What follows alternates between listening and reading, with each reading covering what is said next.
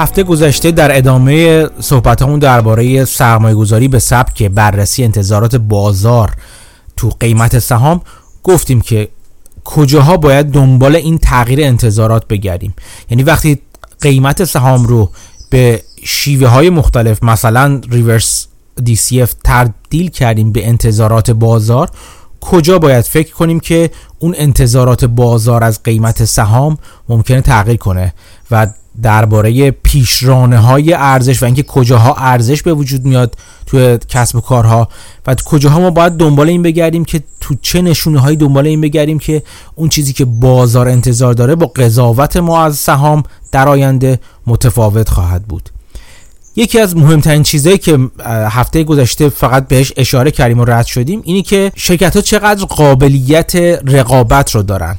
چون اولین چیزی که قابلیت رقابت شرکت ها اگر بالا باشه باعثش میشه اینه که اون شرایطی که توی بازار هست اون شرایطی که شرکت ما توی بازار داره مثلا به عنوان سوددهی که داره رشد سوددهی که داره تا چه زمانی می‌تونه ادامهش بده؟ اگه شرکت ما توانایی و قدرت اینو داشته باشه خوب با رقبای خودش رقابت کنه و محصول قابل رقابت و دارای خواهانی رو به بازار عرضه کنه می‌تونه این رقابت رو و این ارزش سازی رو تا زمان طولانی تری ادامه بده. امروز راجع به این رقابت ها حرف می‌زنیم و دیدگاه هایی که راجع به مکانیزم و سازوکار رقابت شرکت ها با همدیگه در بازار وجود داره و این درباره این حرف می‌زنیم که دنبال چه چیزهایی باید بگردیم تا موقعیت رقابتی شرکت مورد نظرمون رو در بازار بسنجیم و در واقع ارزش گذاری کنیم. سلام من مهدی هستم و این 26 مین قسمت از پادکست من به نام پرس زنی در بازاره. با من همراه باشید.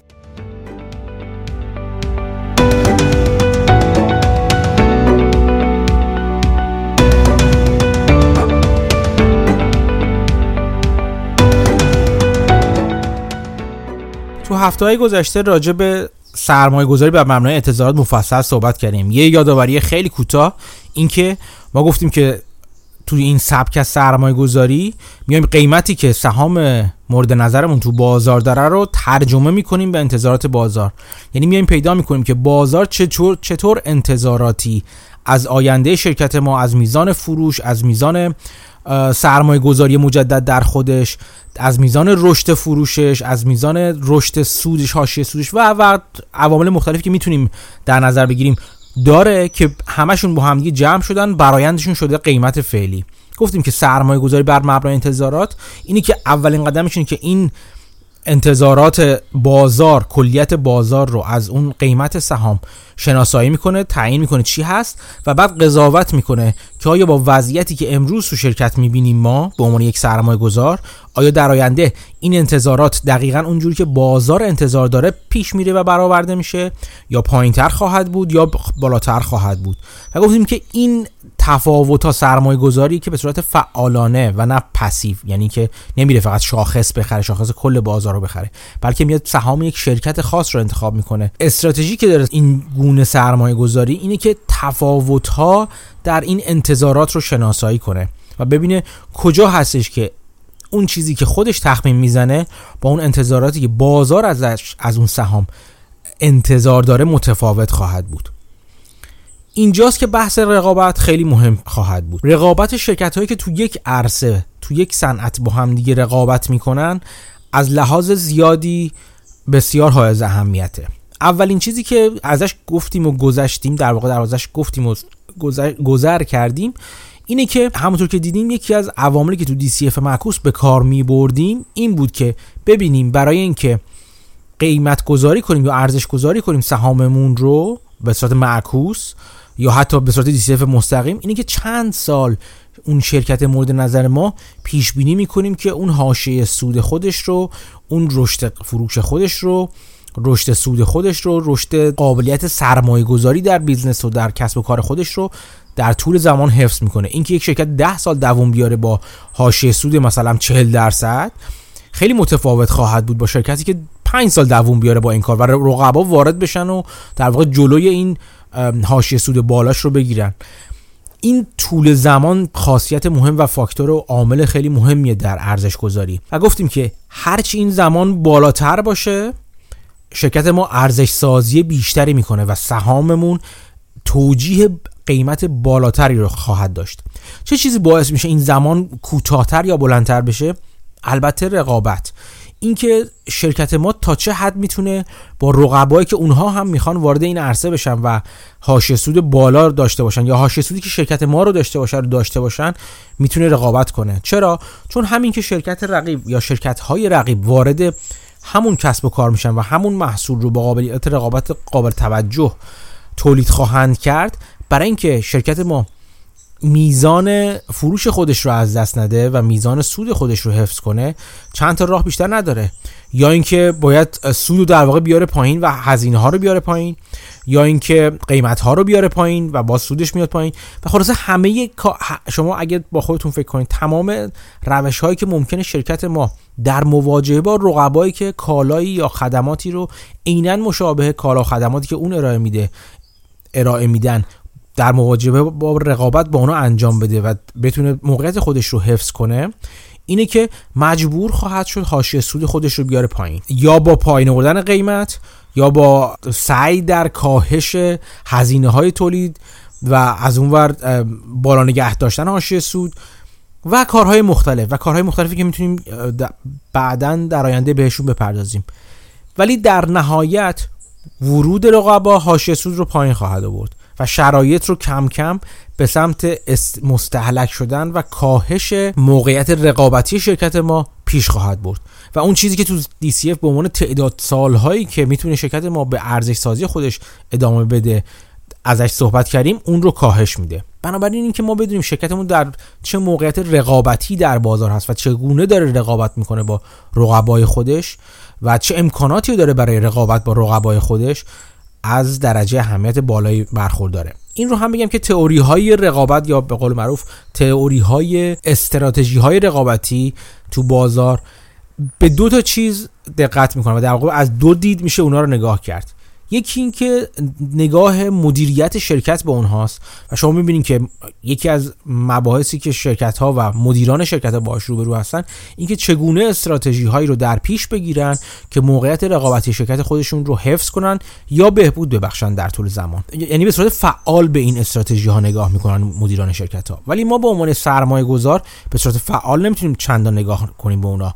چون ما قابلیت تاثیرگذاری به صورت عادی البته. روی استراتژی که مدیریت شرکت ها برای رقابت خودشون و نحوه تولید کالاشون خدماتشون قیمت گذارشون و غیر و غیر استفاده می‌کنن روی اون نمی‌تونیم خیلی تاثیرگذار بشیم. مگر اینکه ما سرمایه گذار اکتیویستی باشیم با تعداد زیادی از سهام یا تعداد زیادی از رأی های سهامداران پشت سر خودمون که بتونیم یک جورایی وارد هیئت مدیره یا هیئت تصمیم گیری بشیم و یا به پشتوانه اون رأی های سهامداران و میزان سهامی که خودمون داریم بتونیم رو مدیریت تاثیرگذار بشیم. ولی اغلب چون حالا من خودم هیچ وقت سرمایه گذار اکتیویست نبودم شاید شما بودین خوش به حالتون. ولی اغلب ما سرمایه گذار نقش منفعلانه داریم و نقش ناظر رو داریم در بررسی موقعیت رقابتی شرکت ها بنابراین چیزی که ما از مطالعه و بررسی این چارچوب های فکری در مورد استراتژی شرکت ها انتظار داریم و امیدواریم ازشون به دست بیاریم و یاد بگیریم اینی که چطور شرکت ها رو بررسی کنیم و اون تصویر کلی و گویایی که می‌خوایم از موقعیت رقابتی این شرکت ها رو بر مبنای این چارچوب های فکری در مورد رقابت برای خودمون ایجاد کنیم. و ببینیم که آیا اولا تا چه زمان شرکت ما می‌تونه موقعیت فعلی خودش رو حفظ کنه و جلوی ورود رقبا رو بگیره و نتیجه بلافصل ورود رقبا که گفتیم کاهش میزان سود هست رو جلوش رو بگیره ازش جلوگیری کنه. و نکته دوم اینه که آیا شرکت ما داره روش هایی اجرا می‌کنه که موقعیت خودش رو بهبود بده و اصلا مثلا وارد رقابت با یه شرکت بزرگتری در هیته و در اون اینداستری در اون صنعت خودش بشه که حالا بتونه جایگزین اون شرکت بزرگتر بشه در واقع رقبا رو هول بده کنار و سهم بزرگتری از بازار رو از آن خودش بکنه؟ کار ما به عنوان سرمایه گذار و ناظر خارجی بر اون چیزی که مدیران دارن انجام میدن همینه که ببینیم چه کار دارن می‌کنن. این شرکت ما با نگاه به این چارچوب های فکری که امروز باشون در مورد شما با شما صحبت خواهم کرد اینکه شرکت ها در آینده چه خواهند داشت چه وضعیتی خواهند داشت و آیا این با انتظاراتی که بازار گفتیم تو قیمت سهام نهفته و قضاوت خودش رو در قیمت سهام گذاشته آیا متفاوت خواهد بود یا نه؟ و این در این صورت اگر ما تناقضی دیدیم مثلا دیدیم بازار داره قیمتی رو برای سهام حس می‌زنه که مثلا پیش بینی می‌کنه. حاشیه سود مثلا 15 درصد رو در طول چند سال آینده به صورت ثابت خواهد داشت و ما به این قضاوت برسیم که شرکت ما مدیریت شرکت ما با استراتژی های فعلی که داره انجام میده با کارهای فعلی که داره انجام میده داره این موقعیت رو بهبود میده و فکر می‌کنیم مثلا توی ده سال آینده حاشیه سود رو می‌تونه از 15 درصد به 25 درصد برسونه. خب این تفاوت انتظارات بازار و اون چیزی که ما داریم تخمین می‌زنیم این نشون دهنده قیمت ارزش گذاری شده بالاتر ما نسبت به بازار خواهد بود. و این باعث میشه ما بخوایم ببینیم که آیا این سهم رو با توجه به سود احتمالی که خواهد داشت و تمام اون چیزایی که تو جلسه پیش مثلا گفتیم با در نظر گرفتن میزان سودش احتمال تحقق اون سودش و اینکه چقدر اون احتمال باعث میشه میزان پوزیشنی که تو اون سهم می‌گیریم بزرگتر خواهد بود یا کوچکتر ما بتونیم پوزیشن مربوطه رو تو سهم سهاممون توی پورتفولیومون برای اون سهام باز کنیم. و البته برعکسش هم هست. اگه ببینیم شرکت ما داره رو به اضمحلال میره به قول معروف. رو به قهقرا میره و اون انتظاری که بازار داره توش می‌ذاره وجود نداره. مثلا اگه ببینیم تسلا این قیمت گذاری که توش گذاشته شده نشون دهنده این هستش که تسلا نه تنها فروشش رو بالا می‌بره بلکه برای چند ده سال آینده مثلا حاشیه سودی برابر با فلان قد درصد خواهد داشت. اینا رو من عددش نمیگم چون خدا من هیچ وقت رو سهام تسلا کار نکردم. این انتظارات انتظارات زیادی خوشبینانه هست با توجه به اینکه مثلا فوکس واگن وارد بازار داره میشه بازار بازار خودرو الکتریک میشه. از اون طرف منابع محدودی برای باتری های الکتریکی چه شامل لیتیوم چه کوبالت و یا عناصر دیگه است و قیمت محدودیت بازاری دارن و قیمت های اونا طوری بالا خواهد رفت احتمالا که باعث میشه که قیمت تمام شده محصول ما برای تسلا اون قیمتی نباشه که این حاشیه سود رو که ما ازش انتظار داریم بتونه تحقق پیدا کنه و محقق کنه. در اون صورت ممکنه به این نتیجه برسیم که نه این قیمتی که بازار داره الان روی تسلا الان می‌ذاره قیمت زیادی خوشبینانه ای هست. با در نظر گرفتن تمام چیزهایی که دیگه که نگاه می‌کنیم و قضاوتی که می‌کنیم. بنابراین این کار کلیه که ما با این چارچوب های فکری رقابت انجام خواهیم داد. و دید ما به عنوان یک سرمایه گذار متفاوت خواهد بود از دیدی که مدیریت شرکت مدیریت اجرایی شرکت برای انتخاب و اجرای اون استراتژی های رقابتی خواهد داشت. ما ناظری هستیم که فقط قضاوت می‌تونیم بکنیم و نه تغییر چیزی رو تغییر بدیم. و از این نظر شاید بتونیم بگیم دست ما تا حدودی بسته است نسبت به مدیریت. و ما کاری که می‌کنیم که پیش بینی و قضاوت خودمون رو از مدیریت باید در مورد این استراتژی ها استراتژی های رقابتی انجام بدیم. کاری که امروز می‌کنیم این که چهار دیدگاه مختلف رو خیلی سریع و گذرا در واقع فقط می‌خوام اسم های اونا در در حد اینکه کلیتشون رو به شما بگم که در چه چارچوب های فکری برای بررسی موقعیت رقابتی شرکت ها تو بازار وجود داره براتون توضیح بدم و در واقع سر نخ این رو بدم که شما براتون جلوتر بین خودتون مطالعه بیشتری انجام بدید در موردشون. کتاب های بسیار متفاوت و بسیار مفیدی هستش که می‌تونید شما مطالعه کنید که یکی دو رو احتمالا من معرفی می‌کنم توی کانال تلگرامی پادکست و فایل هاش رو هم اگر بتونم براتون می‌ذارم که بتونید اگر علاقه من بودین بیشتر و عمیقتر راجبشون بخونین بخونین. کاری که ما می‌خوایم بکنیم که این دیدگاه های مختلف در مورد استراتژی رو بررسی کنیم امروز. بگیم موقعیت رقابتی شرکت مورد نظرمون رو در چه چارچوب فکری باید بررسی کنیم که بتونیم قضاوتی راجب آیندهش در زمینه رقابت و توانایی رقابتش با رقبا داشته باشیم. قبل از اینکه به سراغ بررسی این چهار دیدگاه مختلف و چارچوب فکری مختلف درباره رقابت شرکت ها بریم یه نکته رو من فقط قبلش بگم. اون نکته این هستش که ممکنه هر چهارتای این چهارچوب های فکری در مورد شرکتی که داریم بررسی می‌کنین به کار شما نیاد و لازم نباشه شرکت مورد نظرتون رو از دریچه هر چهارتای این چارچوب های فکری نگاه کنید و این فریم های فکری نگاه کنید. بلکه ممکنه در مورد شرکتی که شما دارید بررسی می‌کنین دو تا یا سه تا یا حتی یکیش فقط در واقع کاری باشه و بتونید از اون دیدگاه بررسیش کنید نکته دوم اینه که دو تا چیز رو با هم قاطی نباید کرد. یکی اینکه موقعیت شرکت در میان سایر بازیگران یک صنعت تو بازار هست و دیگه نکته دوم اینه که اون صنعت به صورت کلی چه وضعیتی داره. مثلا میگم مثلا شما ممکنه به این نتیجه برسید که فرزن تلفن های همراه. ممکن به این نتیجه که تلف... وضعیت رقبای فعلی سامسونگ هواوی اپل پیکسل و و و همه این شرکت های مختلف در صنعت گوشی های تلفن همراه در چه وضعیتی قرار داره و چطور دارن اینا با هم دیگه رقابت می‌کنن؟ و نکته دوم که باید همیشه مد نظر داشته باشیم و فراموش نکنیم که کلیت این صنعت این وضعیتش چطور هست؟ داره به کدوم سمت میره؟ آیا کلیت این صنعت صنعت قابل رشدی و دارای رشد هست و آینده رو به رشدی داره. و یا نه مثلا کلا مثل صنعت خودروهای درونسوز خودروهای با سوخت فسیلی اگه در نظر بگیریم صنعت رو به افولی هست و در آینده کل این صنعت میزان فروش این صنعت به کلی رو به کاهش هست. گیرم که شرکت ما تو اون در میان رقبای موجود در اون صنعت حسابی وضعیت خوبی داشته باشه و خلاصه گندلات محل باشه. همه رو هم گذرونده باشه و از همه هم جلوتر باشه. ولی اگر کلیت اون صنعت رو به افول باشه بنابراین موقعیت شرکت ما در طول در طول زمان طولانی ممکنه موقعیت خطرناکی باشه و موقعیت قابل رقابتی نباشه.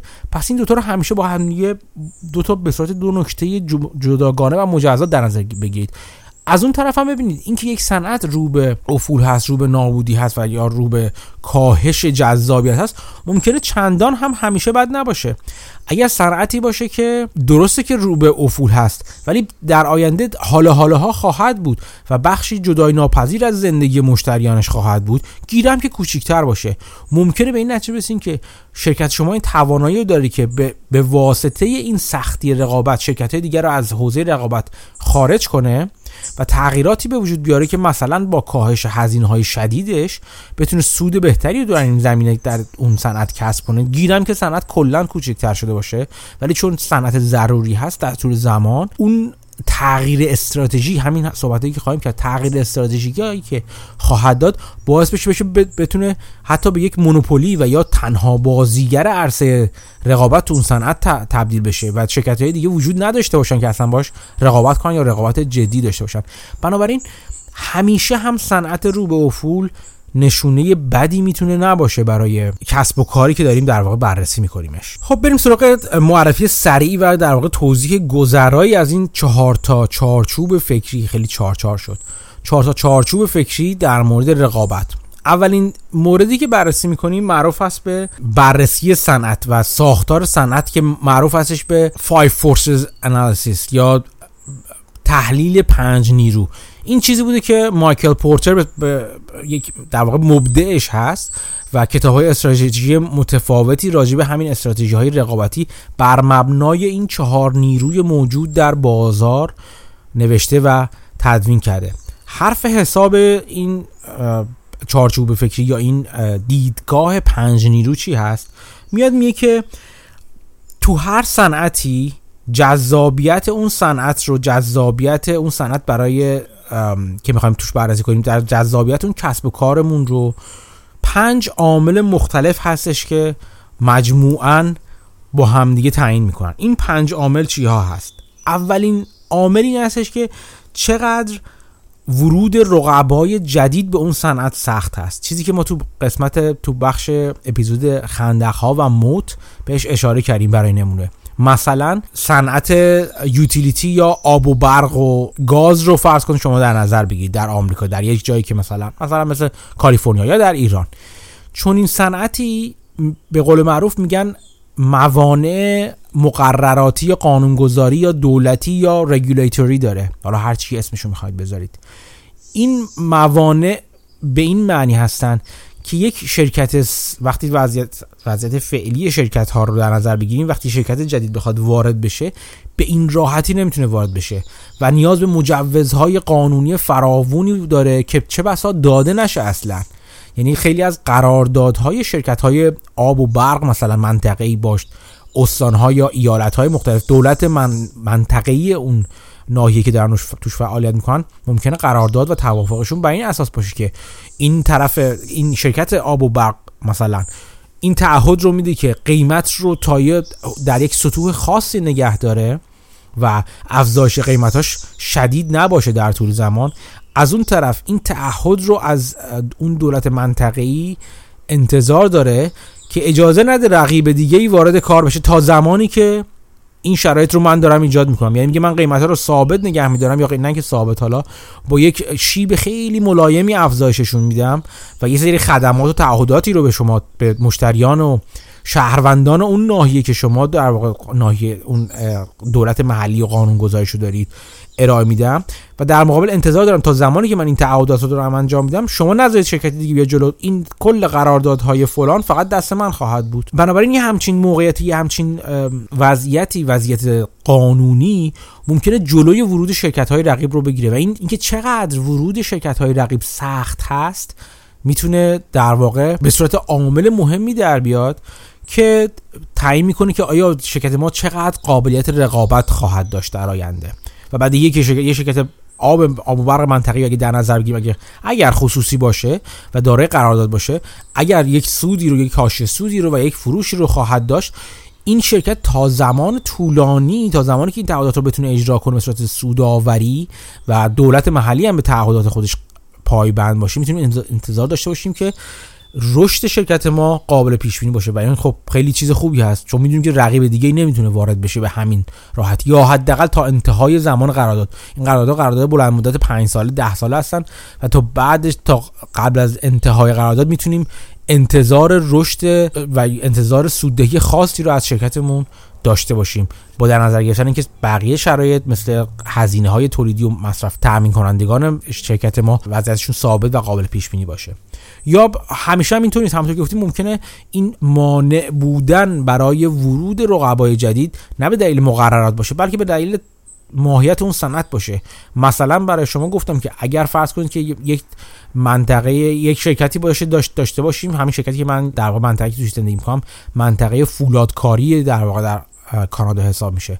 و یکی از کسب و کار یک سری از کسب و کارهای مهم توش کسب و کار بازیابی فلزات هستن. چون این خودروها انواع اقسام ضایعات فلزی رو اینا می‌گیرن خورد می‌کنن process می‌کنن اون تصفیه می‌کنن تا یه حدی. و اینا رو به عنوان مواد خام اولیه به, به, شرکت های بزرگ فولادسازی منطقه‌ای میفروشن. و این سایت های بازیابی این شرکت های بازیابی یا recycling یک جورایی در موقعیت رقابتی خوبی هستند به خاطر اینکه ممکنه نزدیکیشون به این شرکت های فولادسازی اصلی باعث بشه که هزینه های حمل نقل کمتری داشته باشن. اینکه yard ها و محوطه های دپوی بزرگ ضایعات دارن تو خودشون و از سالها پیش از قیمت کم زمین ها استفاده کردن و این زمین های بزرگ و محوطه های بزرگ رو خریداری کردن یا قرارداد اجاره طولانی مدت در موردشون بستن باعث میشه که اگه شرکت جدیدی بخواد بیاد اولا فاصله دورتری باید بره بره این محوطه بازیابی رو بزنه و این باعث بشه که هزینه هم نقل ضایعات فلزی به کارخونه های تولید فولاد طولانی تر بشه و این از حاشیه سودشون بخوره. یا اینکه زمین الان گرون هستش در نزدیکی و حتی در حاشیه این شهری که من هستم الان و این باعث میشه مجبور بشن دورتر و دورتر برن یا اگه بخوان نزدیکتر باشن مجبور میشن هزینه بیشتری رو برای اون دارایی زمین خودشون املاک خودشون بدن و این باز هم در واقع می‌خوره و می از بین می‌بره اون حاشیه سودشون رو.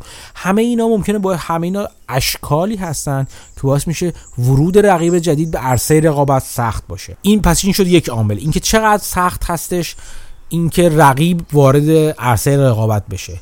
دوم هستش که با در نظر گرفتن رقبای فعلی تو بازار ببینیم که مثلا چند تا شرکت پمپ سازی شما در نظر بگیرید. ببینید که چقدر مشتریان شما به راحتی می‌تونن پمپی که از شما می‌خرن پمپ الکتریکی که از شما می‌خرن شرکت شما می‌خرن رو به جاش برن از شرکت رقیب بخرن. چقدر محصولات شما قابلیت جایگزینی دارن با محصولات رقیب؟ اگر محصولی تولید می‌کنید که با بابت کیفیت خدم... کاری که انجام میده یا کیفیت خدماتی که میدین غیر قابل جایگزینی باشه با محصولات رقیب یا خدماتی که در حال حاضر رقیب براشون وجود داره در بازار. شما می‌تونید انتظار داشته باشین که شرکت شما موقعیت رقابتی خوبی رو حفظ کنه در طول زمان. و برعکس اگر محصولی در واقع ارائه میدین یا خدماتی ارائه میدین که به اصطلاح میگن commodity product هست یعنی محصولات کالایی هست. یعنی قابل جایگزینی یک پمپ ساده آب. فرق نمی‌کنه شما از نظر با یک پمپ آلمانی ساده آب کوچیک آب بفروشین یا یک پمپ مثلا چینی رو بفروشین یا یک پمپ کانادایی بفروشین. اینجوری هستش که اگر از نظر کیفیت اینا خیلی با هم تفاوتی نداشته باشن یا از نظر مشتری اینا تفاوتی نداشته باشن. ممکن واقعا تفاوت داشته باشن ولی مشتری این تفاوت رو براش قائل نباشه نبینه یا قبول نداشته باشه. مثلا براش عادی که هر یک سال پمپش رو عوض کنه و شما یه پمپی میدین که 10 سال قرار براش کار کنه. و این توجیه رو براش نکردید که چرا این پمپ شما بهتر هست و از نظر مشتری پمپ آلمانی شما و پمپ بسیار خوب شما کانادایی شما مثلا قابل جایگزینی هستش که با یه پمپ رقیب چینی یه پمپ نو نیم اصطلاحا یا یه پمپ هندی یا هر چی. در این صورت هستش که این محصول شما شما می‌تونید بگید انتظار اینو داشته باشین که موقعیت جالبی نخواهید داشت تو بازار و این شرکت شما این محصول شما به زودی جایگزین خواهد شد با محصولات رقیب. و بعد شما روی این کار کنید که چطور اگر تفاوتی وجود داره بین محصول شما و محصول های رقیب این تفاوت رو بکنین تو چش مشتری. و مشتری رو به این آگاه کنید به این تفاوتی که داره. در اون صورت مشتری اگر این تفاوت رو نبینه و یا وجود نداشته نداشته باشه بدتر از اون مشتری میره سراغ کالایی که ارزونتر هست و اینجا هستش که کالای آلمانی شما جایگزین میشه به کالای چینی و شما موقعیت رقابتی خودتون رو از دست می‌دید. پس این شد عامل دوم قابلیت یا عدم قابلیت جایگزینی محصول و خدمات شما با محصولات رقیب. عامل سوم و چهارم که باید صحبت کنم در موردش و شبیه هم هستن سوم چهارم قابلیت چونه زنی هست. یعنی چونه زنی در مورد قیمت مثلا. اینکه شما چقدر اگر مجبور بشین محصولات خودتون رو گرونتر عرضه کنید مثلا به دلیل بالا رفتن قیمت مواد اولیه به دلیل بالا رفتن هزینه های تولید شامل حقوق و دستمزدهایی که میدین مثلا ممکنه قانون کار قانون کار عوض بشه حداقل دستمزد رو تو مثلا تو استان آنتاریو از 10 دلار 10 دلار و 45 سنت یا 75 سنت هر چقدر که بود یهو به 14 دلار افزایش بدن. وقتی این اتفاق بیفته اولا البته به 11 خورده ای افزایش دادن بعد به 14 خورده به 14 دلار افزایش بدن. اگه این اتفاق بیفته ناگهان هزینه های تولیدی شما بالا خواهد رفت. این مهم هست که شما چقدر می‌تونید این هزینه های بالا رفته رو منتقل کنید به مشتری. یعنی اینکه به مشتری بگین که آقا من هزینه هم اینقدر رفته بالا 10 درصد رفته هزینه هم بالا 10 درصد انتظار دارم قیمت هام رو به تو افزایش بدم. و اینکه آیا این افزایش قیمت ها آیا باعث میشه که مشتری همچنان با شما بمونه؟ یا نه مشتری میگرده دنبال راه حل بهتر و راه حل بهتری براش وجود داره در بازار. ممکنه بره به سراغ محصولاتی با کیفیت کمتر و از اون روش جایگزینی حالا مجبورا استفاده کنه و محصول شما رو جایگزین کنه. یا بالا رفتن قیمت شما اگر اگر قبلا اون عامل رقابتی شما قیمت های پایین شما باشه و با این بالا رفتن هزینه ها فقط رو شما موثر بوده باشه نه رو محصول رقیب. مثلا وقتی نیروی کار شما تولیدی پمپتون کنید تو اونتاریو تو کانادا هستش استان اونتاریو کانادا هستش. وقتی هزینه های تولید شما به دلیل دلایل مختلف مثلا نصب ایجاد تعرفه روی مواد اولیه که از آمریکا وارد شما می‌کنید مثلا آلومینیومی که وارد می‌کنید فولادی که وارد می‌کنید تعرفه ها باعث میشه که این قیمت مواد اولیه شما بره بالا. دولت اونتاریو هم لطف می‌کنه حداقل دستمزد رو می‌بره بالا. هزینه هاتون میره بالا اینجا. درسته؟ و این مثلا فرض کنید که باعث بشه که هزینه مجموع هزینه تولید شما 10 درصد مثلا بره بالا. و از اون طرف شما وقتی بخواید این ده درصد رو منتقل کنید به مشتری تا اون حدی که می‌تونید. مشتری به شما بگه که آقا جان اگه شما می‌خواین 10 درصد به من گرونتر بفروشید من قیم من پمپ کره مثلا دارم تو بازار که هیچ تکون نخوره قیمتش. اون پمپ کره سر جاشه. من میرم اونو می‌خرم. چرا باید محصول شما رو بخرم؟ و این محصول شما رو جایگزین کنه به دلیل اینکه قابل جایگزین میشن وقتی قیمت میره بالا. این نشون میده که شما قابلیت چونه زنی با مشتریان خودتون ندارید. نمی‌تونید هزینه های خودتون رو به مشتری افزایش هزینه های خودتون رو به مشتری در واقع منتقل کنید. این اگر چنین نباشه محصول شما در موقعیت جالبی نیست. ولی فرض کنید از اون طرف شما با تواف یه شرکت آب و برق منطقی هستید که با, با مثلا با گاز طبیعی تولید برق می‌کنید و قیمت گاز طبیعی دولت برده بالا. خب؟ شما میایین به دولت به این دولت به این توافق می‌رسید که آقا منم قیمت قیمت تمام شده رو برای مشتری ببرم بالا و دولت قبول می‌کنه چون می‌دونی که چه اتفاقی افتاده. اگر دولت قبول کنه و مشکل قانونی نداشته باشین وقتی شما قیمت ها رو افزایش بدین مشتری شما راهی نداشته باشه جز اینکه بیاد سراغ شما. راه جایگزینش مثلا ممکنه این باشه که بره بره مثلا سلول خورشیدی بزنه رو بالا سقفش که نیارزه براش. در واقع اگر این قابلیت جایگزینی رو قابلیت چانه زنی رو با مشتری خودتون داشته باشین می‌تونید موقعیت خودتون رو تو بازار حفظ کنید و حاشیه سودتون رو همچنان تو بازار حفظ کنید در طولانی مدت یا در اون زمانی که دارید بررسی می‌کنید. پس این قابلیت چونه زنی با شما با مشتریانتون مهمه. این شد عامل سوم. همینو بچرخونیم در واقع سکه دو رو داره. همین سکه رو بچرخونیم میشه عامل چهارم. اینکه شما چقدر قابلیت چونه زنی دارید با تامین کنندگان خودتون. اینکه اگر مثلا من برای شما بارها مثال والمارت رو زدم. والمارت مثلا سیب زمینی می‌خره یا مثلا چه ماهی می‌خره محصولات دریایی می‌خره. دست والمارت باز هست که از کی بخره این محصولات رو. درسته؟ چون والمارت انقدر مشتری بزرگ و مصرف کننده بزرگی هست که همه تولید کننده ها همه تامین کننده ها دوست دارن با والمارت کار کنن. و این بزرگ بودن و این مشتری بالقوه بزرگ بودن این قابلیت چونه زنی رو به والمارت میده که با تأمین کنندگان خودش چونه بزنه. یعنی چی؟ یعنی اینکه میگه مثلا من فرزن ماهی رو پوندی ده دلار دارم میفروشم. مثلا ماهی سرمون رو دارم ده دلار میفروشم. خیلی خوب. این مشتری من به این نتیجه که مشتری تو ده دلار موقعیت خوبی داره و مشتری من از من می‌خرن. حالا میگردم تو تامین کننده ها می‌بینم از شیلی مثلا میارم از مکزیک میارم از چین میارم از جای مختلف میارم. یا اصلا محلی. دنبال اون تامین کننده می‌گیرم که قیمتش رو برای من بیاره پایینتر. قیمت خیلی پایینتری بتونم ازش بگیرم من. اگر این به من قیمت پایینتر رو نده این قابلیت چونه زنی رو دارم که میرم سراغ یکی دیگه. و این قابلیت چونه زنی بالا باعث میشه که من بتونم از اون سمت اگر اگر حریص باشم قیمتم رو ثابت نگه دارم. خب؟ و مثلا اون 10 دلاری که میفروشم به پوندی به ازای هر پوند ماهی سرمون رو میفروشم به مشتری با 10 دلار. همون 10 دلار نگه دارم و در واقع سودم رو از این ور زیاد کنم. ولی اگه موقعیت رقابتی بازارم اوضاع خرابی باشه مثلا فروشگاه رقیب مثلا نوفریز کاسکو اینا همشون شهروندهای یعنی فروشگاه های شهروند مانندی هستن که تو آمریکا شمالی هستن. شما اینجوری در نظر بگیرید اگه آشنا نیستین با این اسامی. مثلا کاسکو یک شرکت رقیبی داره وارد, وارد میشه و اون ماهی رو میفروشه پوندی مثلا عمده تر تو بسته‌بندی های بزرگتر میفروشه. به همین دلیل برایش مشتریش در پوندی 8 دلار. و بعضی از مشتری های عمده خر من می‌تونن برن اونجا بسته های بزرگتر رو بخرن با پوندی 8 دلار. اگر من قابلیت رقابتی چان زنی خوبی داشته باشم با تامین کننده های خودم می‌تونم اینو اونجا استفاده کنم. و ازشون بخوام که قیمت رو بیارم پایین تر و من حاشیه سودم رو حفظ کنم و قیمتم به مشتری رو بیارم پایین تر خب؟ این باعث میشه قدرت قیمت گذاری من بره بالا. منعطف باشم برای قیمت گذاری چه بالاتر چه پایین تر چون از اون وقت قدرت چونه زنی دارم. پس این دوتا قابلیت چونه زنی با مشتریان قابلیت چونه زنی با تامین کنندگان این عامل سوم و چهارمی هستن که می‌تونن موقعیت رقابتی شرکت ما رو تو بازار تعیین کنن. و عامل پنجم و نهایی در دیدگاه پورتر به مایکل پورتر به رقابت این هستش که ببینیم که رقابت بین شرکت هامون چجوری داره انجام میشه. آیا شرکت ما درگیر رقابتی بسیار تنگ و تنگ و پیچیده هستن با هم دیگه یا نه؟ توی صنعتی دارن کار می‌کنن. مثلا فرض کنید در حال حاضر شرکت های رقیب برای واکسن سازی فرض کنید الان. خب واکسن ویروس فلان دارن می‌سازن.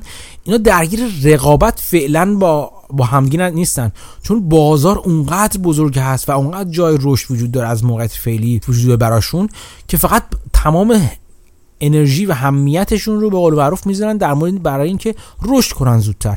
با همدیگه رقابت نمی‌کنن. ولی اگه زمان بگذره و همه واکسینه بشن و این خدای نکرده این واکسن مجبور بشیم مثل واکسن آنفلانزا سال به سال بزنیم از جایی به بعد وقتی شرایط استیبل و پایدار شد از جایی به بعد احتمالا این شرکت ها از رشد باز میمونن بازار دیگه بزرگتر نخواهد شد و همه جمعیت دنیا رو فرض کنید یا جمعیت هدف خودشون رو وقتی پوشش دادن روشون رو برمیگردونن و در واقع شمشیراشون رو به هم می‌کشن. اینکه شروع می‌کنن باید سعی کنن مارکت شیر یا سهم بازار خودشون رو از یک بازار تقریبا ثابت یا با رشد کم شروع کنن از همدیگه بدزدن در واقع. و اونجا هستش که این رقابت بین شرکت ها ممکن رقابت سخت و خطرناکی بشه برای همشون. ممکن همشون مجبور بشن قیمت ها رو بیارن پایین و توی یک رقابت تنگاتنگ برای پایین آوردن قیمت ها و از بین بردن حاشیه سود خودشون در واقع بیفتن. برای اینکه بتونن همچنان محصول خودشون رو بفروشن یا سهم بزرگتری از بازار بگیرن. پس این نگ... این عامل پنجم در نهایت مهم هست که ببینیم موقعیت رقابتی شرکت ها به صورت کلی در مورد اون صنعتی که توش فعال هستن چی خواهد بود؟ این در واقع این شد کلیت نگاهی که مایکل پورتر و دیدگاه و چارچوب فکری پنج نیروی خودش برای بررسی موقعیت رقابتی شرکت ها به کار می‌گیرن. بعد نیست این نکته رو هم بگم که این دیدگاه کاری که کردش این که صنعتمون رو داریم بررسی می‌کنیم و اون صنعت رو به صورت خاص داریم تحلیل می‌کنیم بیشتر برای یک سری شرکت های خاص هستش که خیلی این دیدگاه این چارچوب فکری مهم هست این شرکت ها در مورد شرکت در مورد صنایعی هستند که اولا تفکیک بین تولید کننده تامین کننده مشتری خریدار این. این نقش ها نقش های قابل تفکیکی باشن تو بازار. بعضا می‌بینیم که تو جای ممکنه این نقش ها با همدیگه قابل تفکیک نباشن. مثلا تو سیستم محاسبات ابریگه در نظر بگیرید شرکتات آنچنان در هم تنیده شدن. آنچنان این مرزها از بین رفته که خیلی راحت نیست ما به صورت عوامل مجزا این بازیگران اون صنعت رو با همدیگه در نظر بگیریم و به صورت مجزا تحلیلشون کنیم. ولی توی صنعتی مثلا مثلا مثل مثلا صنایع فولادسازی یا همونجوری گفتم صنایع ریتیل براتون توضیح دادم صنایع خورده فروشی مثلا. اینا چیزایی هستن که این مرز میان بازیگرای مختلف با همدیگه مجزا هست و قابل تشخیص هست این یک مشخصه صنایعی هست که این پنج دیدگاه پنج نیروی مایکل پورتر در موردش می‌تونه خوب تحلیل کنه. مورد بعدی این استش که تو صنایعی بهتر این این دیدگاه و این چارچوب فکری بیشتر و بهتر به کار میره که آینده صنعت ما آینده اون شرکت های ما تا حد زیادی قابل پیش بینی هستن. نمونهش من همون صنایع مربوط به آب و برق و تلفن رو گفتم که به دلیل موانع رگولاتوری یا موانع مقرراتی قانونی دولتی تا حد زیادی وابسته به مصوبات و مقررات دولتی است و این قابل پیش بینیشون می‌کنه. پس این عامل دوم و در نهایت اینکه صنایعی که به قول معروف میگن capital intensive هستن یا نیاز به سرمایه گذاری فیزیکی بالا دارن. مثل همون شرکت های فولادسازی که گفتم مثل همون شرکت بازیابی ضایعات فولادی که گفتم. اینا شرکت هایی هستن که به این راحتی نمی‌تونن یکی دیگهشون رو تاسیس کنی و نیاز به سرمایه گذاری بالایی دارن نسبتا. یعنی اینکه شرکت های سرمایه شرکت هایی که شما فرض کنید که برخلاف این شرکت ها که نیاز به سرمایه بالا دارن شرکتی که نیاز به سرمایه های بالا ندارن مثلا شرکت های استارتاپی که شما فرض کنید محصولات نرم افزار تولید می‌کنن. اینا نیاز به سرمایه گذاری فیزیکی بالایی ندارن. چندان ممکنه این دیدگاه این چارچوب فکری مایکل پورتر در موردشون کاربرد نداشته باشه و به کار نره. البته اینجوری نیست که اصلا نتونیم به کار ببریمش ولی در مورد صنایعی که اصطلاح همونطور که گفتم capital intensive یا نیازمند سرمایه گذاری های بالا هستند این چارچوب فکری بیشتر به کار میاد. بریم سراغ چارچوب فکری بعدی. دیدگاه بعدی چارچوب فکری بعدی که کسب و کارها رو از نظر رقابتی توشون بررسی می‌کنیم دیدگاهی هستش که بازم در واقع همین مایکل پورتر عزیز ما بنیانگذارش و شروع کنندش بوده. و البته بعدها افراد دیگه جلوتر بردنش. مایکل پورتر در واقع اومد اینو گفت دیدگاه بعدی باید این باشه که ما زنجیره ارزش آفرینی شرکتمون رو بررسی کنیم. یعنی شرکت رو فعالیت شرکت رو نه به عنوان یک کلیت و یک فعالیت کلی در نظر بگیریم بلکه باید تبدیلش کنیم به مجموعه ای از فعالیت ها که پشت سر هم قرار می‌گیرن تا برای مشتری ها ارزش آفرینی کنن. و مهم هستش که ما تک تک این فعالیت ها رو در نظر بگیریم. بعدها این دیدگاه جلوتر برده شد و مثلا کسی مثل ایدریان سلیوتسکی اومد گفتش که من کاری که می‌کنم این که میام زنجیره مدرن ارزش آفرینی تعریف می‌کنم. این میگه چی؟ میگه که من از مشتری شروع می‌کنم. میگم مشتری چه محصولی رو نیاز داره؟ چون همه چی تو مخصوصا تو دیدگاه مدرن مدیریتی بر اساس مشتری میگذره و مشتری مرکز هست و مشتری مبنا هست. میام میگم که ما اول باید بفهمیم که نگاه مشتری به محصول ما چی هست به محصول اون شرکت چی هست. چه دیدگاهی داره نسبت به اون شرکت؟ مشتری چی می‌خواد؟ آیا خاص مشتری انتظارات مشتری از محصول ما چی هست؟ فرض کنید که ما گوشی آیفون رو در نظر بگیریم و اپل رو در نظر بگیریم به عنوان یه شرکتی که می‌خواد زنجیره ارزش آفرینی رو انجام بده. ما نباید حرف مایکل پورتر هست که نباید بگیم. اپل شرکتی که گوشی تولید می‌کنه. بلکه باید بیایم بیایم ریزتر نگاه کنیم ببینیم که اولا مشتری چی می‌خواد؟ مشتری از یک گوشی تلفن همراه چی می‌خواد؟ آیا تلویزیون می‌خواد قد سینی که بذاره تو جیبش؟ همون کار که اپل مدت ها کرد و بزرگتر و بزرگترش کرد. آیا گوشه لمسی می‌خواد؟ می‌خواد اینترنت بره باش کارهای اینترنتشو انجام بده؟ می‌خواد مالتی مدیا ببینه؟ می‌خواد فیلم بگیره؟ می‌خواد تو شبکه اجتماعی بشه؟ کلا اینکه نگاه مشتری به گوشی چیه؟ چیزی که کسی مثل استیو جابز یه جور دیگه در واقع بهش نگاه می‌کرد. می‌گفت مشتری هیچ وقت نمی‌دونه چی می‌خواد. منم که بیام براش تعریف می‌کنم که چی باید بخواد. چون من جلوتر از مشتری فکر می‌کنم و اون ذائقه مشتری رو من تعریف می‌کنم. حالا هر کدوم از این دو طرف که نگاه کنیم اولا که بفهمیم ذائقه مشتری چی هست یا ما بتونیم ذائقه مشتری رو تعیین کنیم و تغییر بدیم این حلقه اول زنجیره تولید ارزش و ارزش آفرینی ما هستش که از مشتری شروع میشه. نکته بعدی این هستش که ما از چه طریقی این محصولی که تولید خواهیم کرد رو به دست مشتری ها میرسونیم و اون رو چه شکلی قراره بهش بدیم؟ آیا ما اپل رو مثلا میگم که مثلا در مورد همین گوشی اپل آیا مثل هر شرکت اولیه که بود اینو میدیم که توی شرکت های توضیح کننده گوشی و محصولات میفروشیم؟ آیا ما می‌خوایم از شرکتی مثل آمازون استفاده کنیم برای برای فروش محصولاتمون؟ مثلا اپل بیاد محصولات از طریق آمازون بفروشه. آیا از طریق شرکت های تلفن میفروشیم این محصولاتمون رو؟ کاری که مثلا تو آمریکای شمالی انجام داره میدن. اپراتورهای تلفن همراه هستن که یکی از بزرگترین و اصلی ترین ارائه کننده اون محصول به مشتری هستن. اینکه تعیین کنیم ما از چه طریق فروشمون رو انجام بدیم عامل مهمی هستش. چرا مهم هستش؟ چون ممکنه ما بخوایم اون کار انجام خودمون انجام بدیم یا برون سفارش کنیم. دیگه اولین تصمیم واضح ترین تصمیم اینه. ممکنه شرکت ما به این نتیجه برسه که شرکتی مثل آمازون امکانات بهتری داره و این هزینه های توزیعش رو میاره پایینتر. اگر از کانال آمازون استفاده کنیم. یا مثلا اگر از کانال اپراتورهای تلفن همراه استفاده کنیم و محصولاتمون رو بفروشیم شاید هزینه های ما بیاد پایینتر و در واقع بار تبلیغات بار مشتریابی بازاری به همینا رو بندازیم یه جورایی به دوش اون شرکت های اپراتور. اگر ما خودمون توشون اونقدرها کارا نیستیم اونقدرها تجربه نداریم یا اونقدرها با هزینه پایین نمی‌تونیم انجامشون بدیم. در این صورت ممکنه بخوایم اون توضیع خودمون رو برون سپاری کنیم. پس قدم دوم از مشتری یه قدم میایم عقبتر. می‌بینیم که حلقه بعدی زنجیره تولید ارزشمون در واقع اون کانال های توزیع محصولاتمون هستش که تعیین می‌کنیم که از چه کانالی محصولاتمون رو توضیح کنیم.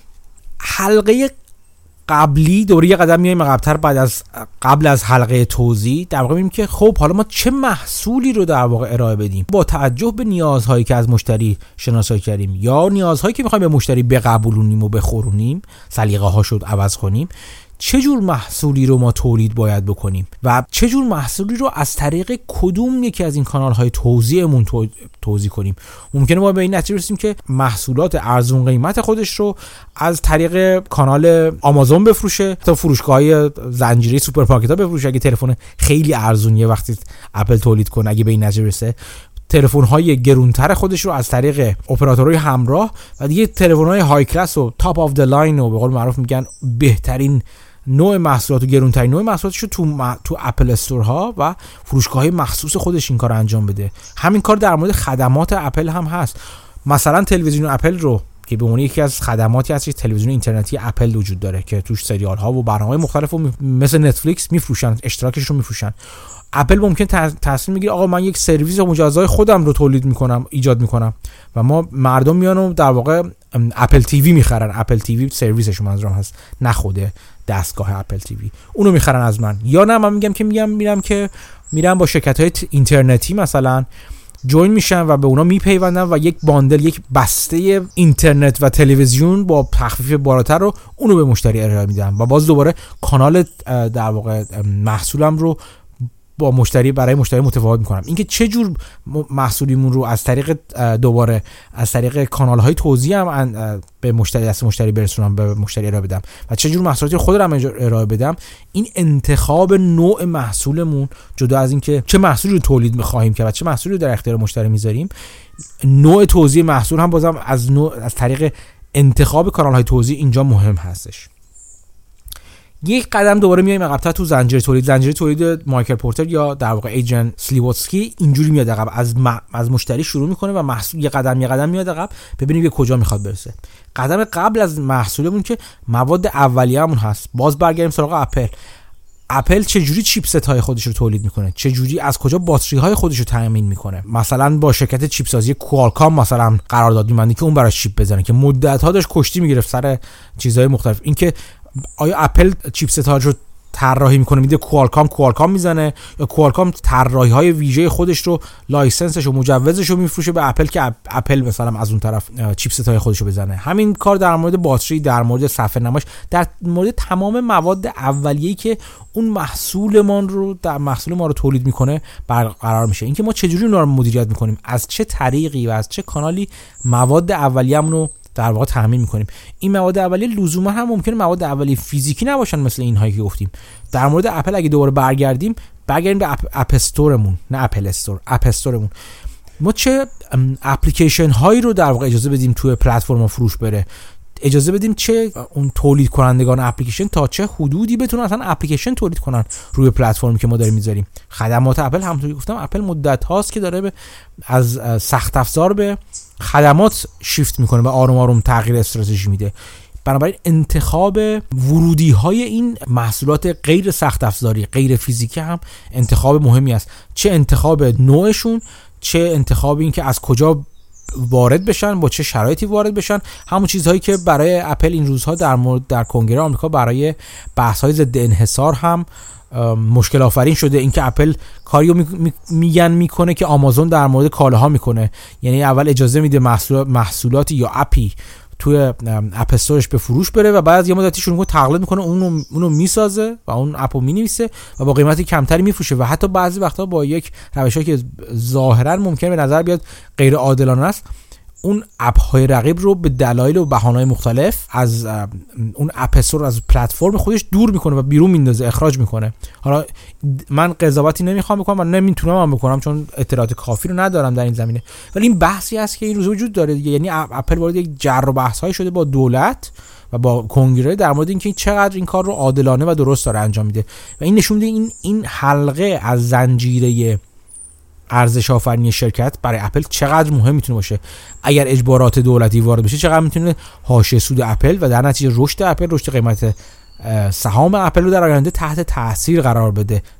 مخصوصا که گفتیم که اپل رو به شیفت هست به سمت خدمات. و باز دوباره یک قدم بیایم عقب‌تر. می‌رسیم به اینکه قابلیت رقابت ما کجا هست؟ اپل تو چی می‌خواد رقابت کنه؟ یعنی حالا محصول و از همه زنجیره رو اومدیم عقب می‌رسیم به خودمون به خود شرکت. اینکه برگ برنده شرکت ما کجا هست؟ کجا هستش که در واقع رقابتش بالا است؟ آیا اپل به خاطر گوشی های سگجون هستش که معروف است؟ آیا باید به گوشی های ارزون قیمت بزنه که مثلا با سامسونگ مثلا رقابت کنه؟ آیا باید گوشی های گرون قیمت تولید کنه؟ چیزی که مدت ها در مورد اپل تا حدی بعضی ها انتقاد می‌کنن که اپل همش گوشیاش گرونه وقتی وارد بازار میشه. آیا باید وارد گوشی های تاشو بشه؟ آیا وارد باید وارد گوشی هایی بشه که مثلا 5G رو دارن ایجاد می‌کنن توشون اجرا می‌کنن؟ چون اپل جزو کسایی بود که دیرتر از همه وارد 5G شد و شرکت های هواوی یا سامسونگ خیلی سریعتر وارد تکنولوژی 5G شدن مثلا. همه اینا برمیگرده به اینکه اپل چه کار می‌خواد بکنه؟ کجا خودش رو مناسب برای رقابت می‌بینه؟ و این در واقع اینجوری است که زنجیره تولید ما از مشتری که شروع میشه به شرکت خود هدف ما تموم میشه. و این زنجیره تو هر قدمش ما در واقع قضاوت می‌کنیم. آیا شرکت ما داره درست عمل می‌کنه یا نه؟ داره موقعیت خوش رو از دست میده. ممکنه یه جا به این نتیجه برسه که شرکت ما به درستی یا به غلطی این به این نتیجه برسه یا این نتیجه نرسه که باید یکی از حلقه های این زنجیره ارزش آفرینی رو برون سپاری کنه. چون توش موقعیت رقابتی خوبی نداره. مثلا برای توضیح ممکنه اپل به نتیجه برسه که آقا جون اپ استورای درست جای خوبی و یه محیط و فضای خوبی و برای مشتری ایجاد میشه. اصلا باعث میشه کالت و یه دار و دستی اپل طرفداران اپل جمع شن اونجا. همه اینا چیزای مهمیه.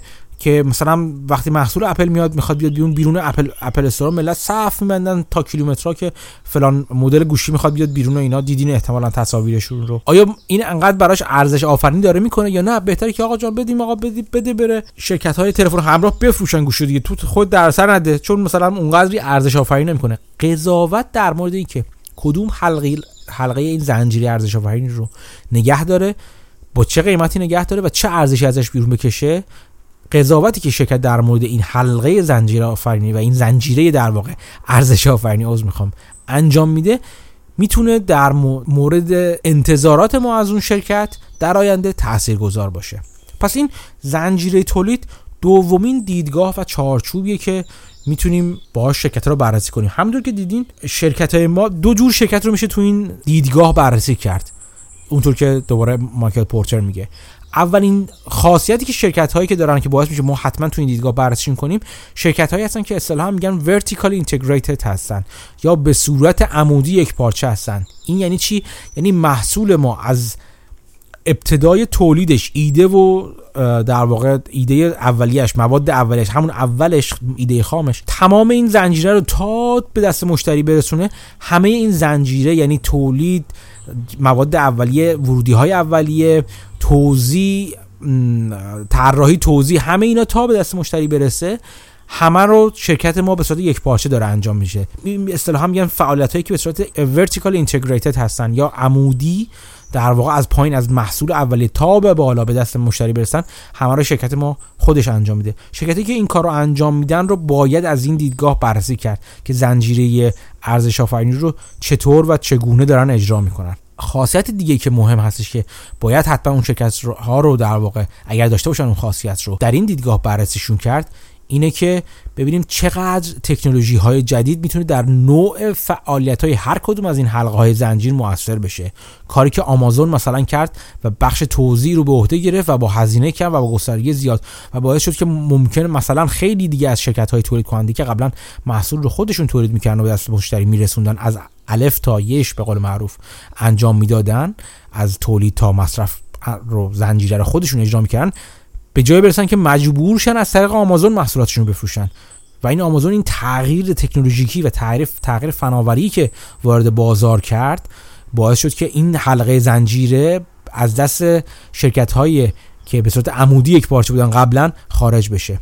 پس شرکت هایی که هر کدوم از فعالیت های این زنجیره که دارن انجام میدن تکنولوژی ممکنه وارد بشه و به نحوی اون را تغییر بده. تکنولوژی ممکنه وارد خیلی چیز داره میشه. الان مثلا صنعت فرض کنید ساخت و ساز و فروش. خب الان اینجوری شده که شرکت هایی که مثلا شرکت های ساخت و ساز بزرگ وجود دارن خونه و مسکن یا حالا هر چی هر ملکی تجاری یا رزیدنشال یا مسکونی رو در واقع اینا تولید می‌کنن قبلا خودشون از اول تا آخرش رو خودشون انجام می‌دادن. کم کم دیدن که مثلا تولید محصول رو باید بدن به پیمانکار بیشتر به صرف است. بعد دیدن که مثلا بخش تبلیغاتش رو باید بدن به شرکت های تبلیغاتی دیگه چون اونا بهتر عمل می‌کنن.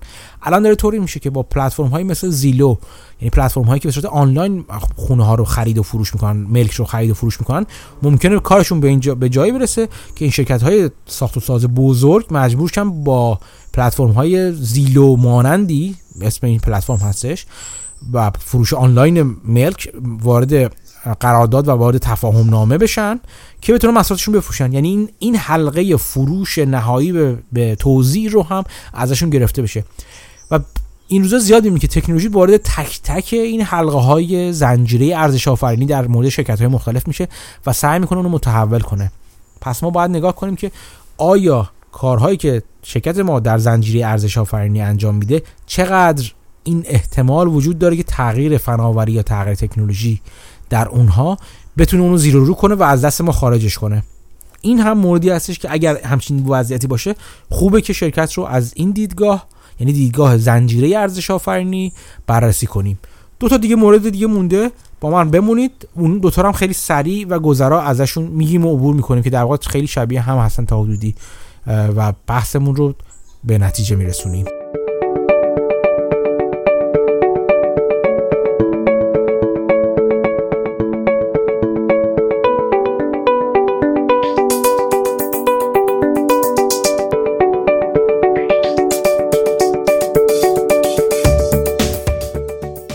چارچوب فکری بعدی که در واقع راجبش صحبت می‌کنیم چیزی که توی چارچوب قبلی بهش اشاره کردیم. و اون چیزی نیست جز نوآوری در بازار و نوآوری در صنعتی که شرکت ما داره در شرکت مزبور و مورد نظر ما داره درش رقابت می‌کنه. مبدع این نگاه کسی بود به اسم کلی کریستنسن. کلی کریستنسن اومد گفتش که شرکت هایی که اولا سه خاصیت مهم رو دارن در برابر نوآوری بسیار موقعیت حساسی داره و ممکنه موقعیتشون به خطر بیفته. اولین خاصیت اینه که شرکت هایی که در زمینه ای کار می‌کنن که از نظر تکنولوژیکی بسیار غنی هست و تکنولوژی توش نقش عمده رو داره یا می‌تونه داشته باشه. اینم مهمه. یا می‌تونه داشته باشه. حالا بهش اشاره می‌کنیم. دومی شرکت هستن که شرکت های به قول برام میگم مارکت لیدر هستن یا پیشرو در بازار هستن. شرکت هایی که قسمت عمده از بازار رو در اختیار خودشون دارن. به همین دلیل این شرکت انقدر بزرگ هستن و روی چیزهای دیگه فوکوس می‌کنن و تمرکز می‌کنن که ورود نوآوری رو به هیته خودشون متوجه نمیشن و نمی‌بینن خیلی وقتا و ممکنه از دست بدن و ناگهان با موقعیتی روبرو بشن که موقعیت رقابتی خودشون رو از دست دادن. باز بهش اشاره می‌کنیم به اینا. و نهایتا شرکت هایی که از نظر سازمانی بسیار متمرکز هستند و این باعث میشه که نتونن به راحتی اجزایی از فعالیت خودشون برون سپاری کنن. به مثال اپل که گفتم فکر کنید. به این فکر کنید که اگر اپل به این نتیجه برسید که اگر فرض کنید که اپل همه کار طراحی و تولید chipset و همینا رو خودش انجام می‌داد. فرض می‌کنیم چون اینجوری فرض کنید که اپل شکل گرفته. یا شرکت مشابهی که مثل اپل محصولی تولید می‌کنه که از اول تا انتهای زنجیره تولید خودش رو خودش انجام داره میده و از نظر سازمانی متمرکز هست و نتونه به راحتی کاری از فعالیتی از فعالیت های تولید ارزش خودش رو برون سپاری کنه. این شرکت با به وجود اومدن نوآوری در عرصه خودش می‌تونه بسیار موقعیتش به مخاطره بیفته. چرا؟ چون رقبایی که تا قبل از این در بازار وجود داشتن و اونها هم داشتن با این شرکت ما رقابت می‌کنن ولی می‌تونن این برون سپاری رو انجام بدن می‌تونن از تکنولوژی ها و فناوری هایی که داره وارد بازار میشه استفاده خوبی بکنن و در واقع جایگزین شرکت متمرکز ما بشن. سعی می‌کنم همه رو سریع تو یک مثال تو یکی دو تا مثال بهتون نشون بدم. شما در نظر بگیم برای نمونه اول که از نظر فناوری شرکت هستن که از نظر فناوری غنی هستن یا در صنعتی کار می‌کنن که فناوری توشون نقش عمده ای داره. یاهو رو در نظر بگیرید. یاهو ابزار اصلی کارش جستجو بود. یعنی تکنولوژی و فناوری اصل و مبنای کارش. ایده جدید ایده گوگل رتبه‌دهی کنه. صفحات اینترنتی رو. به جای جستجوی کلمات کلیدی گوگل اومد تو بازار. و این ایده داده شد دفعه توسط بنیانگذاران گوگل این نوآوری وارد بازار شد. چون مبنای یاهو اصولا بر مبنای فناوری و نوآوری اصلا بود ورود همچین رقیبی بعد جوری کاسه کوزه در واقع یاهو رو به هم زد و دیدیم که چجوری خیلی سریع یاهو در عرض چند سال خیلی کوتاه از موتور جستجوی به چه قدرتمندی و به چه پرطرفداری تبدیل شد به موتور جستجویی که اصلا کسی سراغش نمی‌رفت به عنوان جستجو. یعنی عملا تبدیل شد به یه سیستم ایمیل به جای موتور جستجو و تبلیغاتی. این نشون میده که هر چقدر شرکت ما فعالیتی که داره می‌کنه محصولاتی که تولید می‌کنه وابسته به فناوری و تکنولوژی باشن موقعیتش موقعیت مخاطرت آمیزتریه. اگر حواسش به, به در واقع نوآوری های موجود در بازار نباشه. به همین دلیل ببینید شرکت های مثل آمازون مثل گوگل مثل اپل شرکت هم فیسبوک تمام شرکت هایی که مبناشون تکنولوژی هستش بسیار مشتاق و شایقن که استارتاپ هایی که در زمینه ای که دارن فعالیت می‌کنن وارد بازار دارن میشن رو یا بخرن یا توشون سرمایه گذاری کنن یا به, به اتهامی که زیشون زده میشه بدزدن محصولاتشون رو. چون می‌دونن این این رگ خوابشون این شاهرگ حیاتیشونه این تکنولوژی. اگر نوآوری دیگه ای وارد بازار بشه بهتر از اون کار رو انجام بده می‌تونن در واقع فاتحه خودشونو بخونن بدونن که از بازار به زودی کنار گذاشته خواهند شد. این اون چیزی که من بهش میگم تکنولوژی ریچ بودن یا غنی بودن از نظر تکنولوژی. اینکه شرکت هر قدر وابستگیش به تکنولوژی بالاتر باشه موقعیتش هم بیشتر در خطر هست. عامل دوم گفتیم که شرکت ما شرکت پیشرو باشن. هرچی شرکت ما بزرگتر باشه چند تا خاصیت در, در موردش پیش میاد. یکی اینکه اولین نکته که در درش به وجود میاد این که توجه کمتری به شرکت های کوچیکتر می‌کنه. مخصوصا که مثلا یک شرکتی باشه که داره مثلا سهم بازار خیلی کمی رو ازش به دست میاره در واقع ازش می‌گیره. شما مثلا فرض کنید که یک سوپرمارکت جدیدی باز بشه. مثلا والمارت رو در نظر بگیرید.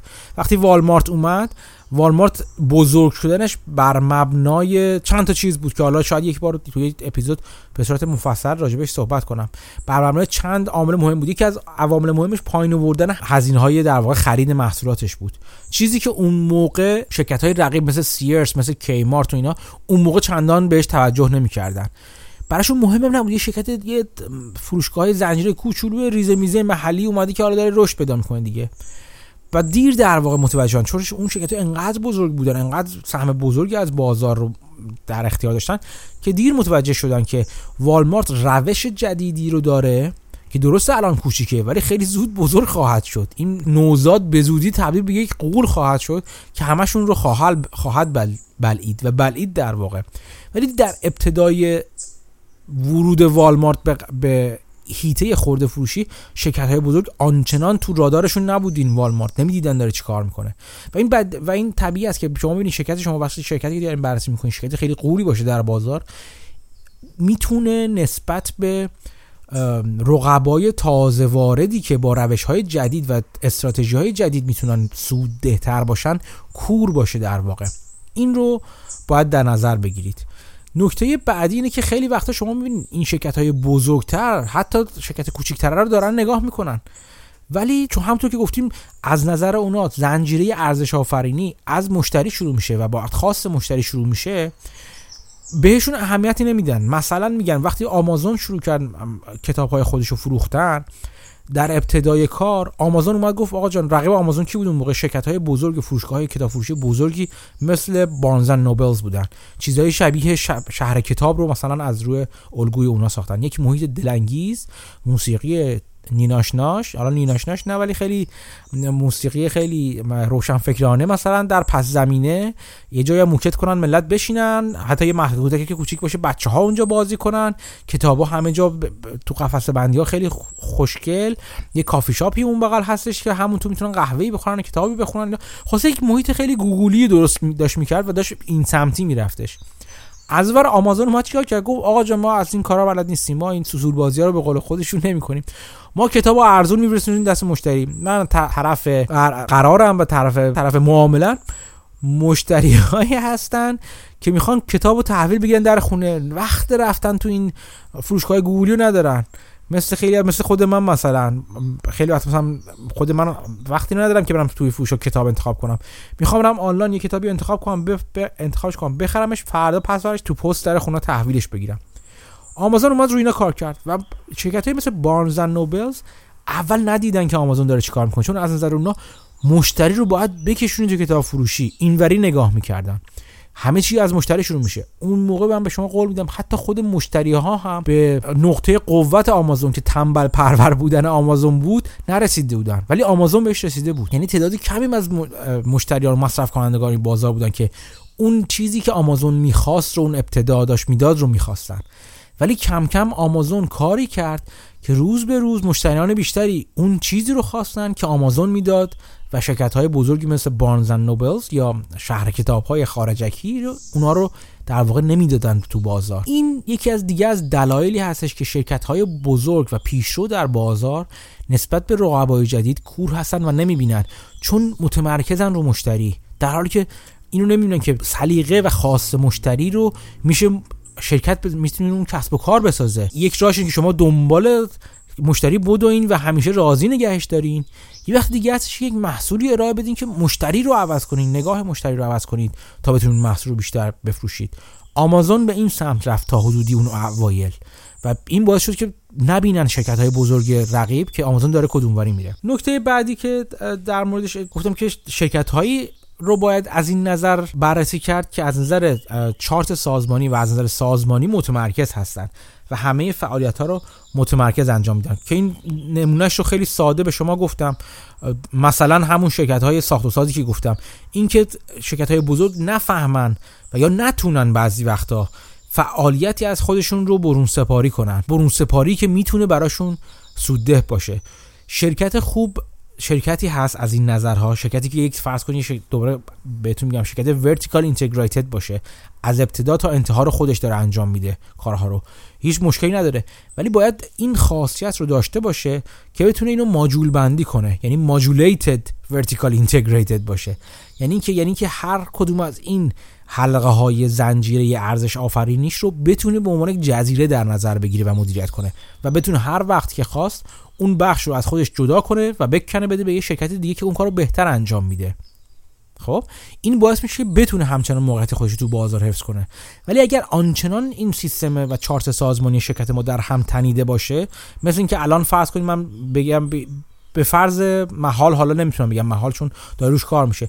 شرکت فولادسازی رو در نظر بگیرید که فولاد سازی از اول تا آخرش از مثلا از اینکه از کجا سوخت تهیه تهیه کنه از کجا ضایعات تهیه کنه کجا اینا رو با همدیگه ذوب کنه کجا با همدیگه در واقع process رو روش انجام بده فرا فراوری روش انجام بده. همه اینا با همدیگه یک پارچه باشه. اون فرض کنید نیروگاه برقشون خیلیشون برق هستن. اون نیروگاه برقش مال خودش باشه.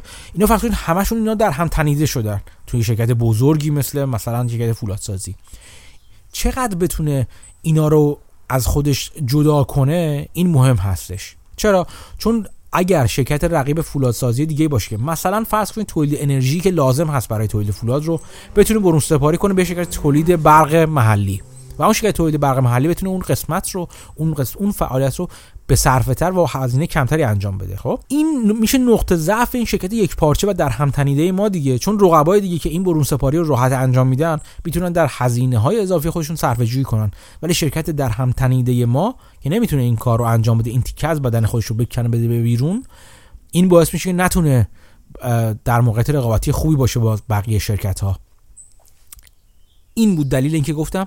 چه هر اگر شرکت ما شرکتی باشه که از نظر سازمانی متمرکز باشه فعالیتاش بیشتر در خطر این هست که نوآوری به هر طریقی خودش شده در تکنولوژی در روش و استراتژی اجرا در همه اینها در قیمت گذاری اینا بتونه هر کدوم از این نوآوری ها بتونه در واقع حکم مرگ یا حکم در واقع افولش رو امضا کنه. این کلا شد نقش نوآوری و تکنولوژی در business و کسب و کاری که شرکت ما داره انجام میده و بعد گفتیم که از چه دیدگاه هایی باید اون رو بررسی کرد. مورد بعدی که بهش می‌خوایم بهش اشاره کنیم بخش اقتصاد اطلاعات هست که شرکت ها و کسب و کارها رو از اون دیدگاه هم باید در نظر بگیریم. منظورم از اقتصاد اطلاعات چی هست؟ منظورم هستش این هست که چارچوب فکری که شرکت هایی رو باید در اون چارچوب فکر در اون چارچوب فکری بررسی کنیم. که محصولشون محصول فیزیکی نیست بلکه محصول اطلاعاتی شامل نرم افزار شامل پلتفرم و و و چیزهای مختلفی که شما می‌تونید به عنوان محصول یا نرم افزار در نظر بگیرید. مثل فیسبوک پلتفرم شبکه اجتماعی مایکروسافت که محصولات نرم افزاری مختلف چه چه آنلاین چه غیر آنلاینش رو ارائه میده و و و شرکت های مشابهی که محصولاتی غیر فیزیکی و نرم افزاری دارن. در مورد این شرکت چند تا نکته مهم هست که باید در نظر بگیریم. اولین چیزی که در مورد این شرکت وجود داره این که چیزی هست که بهش میگن high upfront cost یعنی اینکه هزینه اولیه تولیدشون بسیار بالا هست ولی در مقابل میگن low incremental cost دارن. این یعنی چی؟ یعنی اینکه چیزی که در مورد unit economics هم گفته بودیم قبلا در موردش اقتصاد واحدی هم در موردش حرف زده بودیم. گفته بودیم که محصول اولیه‌ای که این شرکت ها می‌خوان تولید کنن تا مایکروسافت اولین محصول Word خودش رو تولید کنه چا؟ تا فیسبوک اولین پلتفرم خودش رو به بازار وارد کنه مثلا.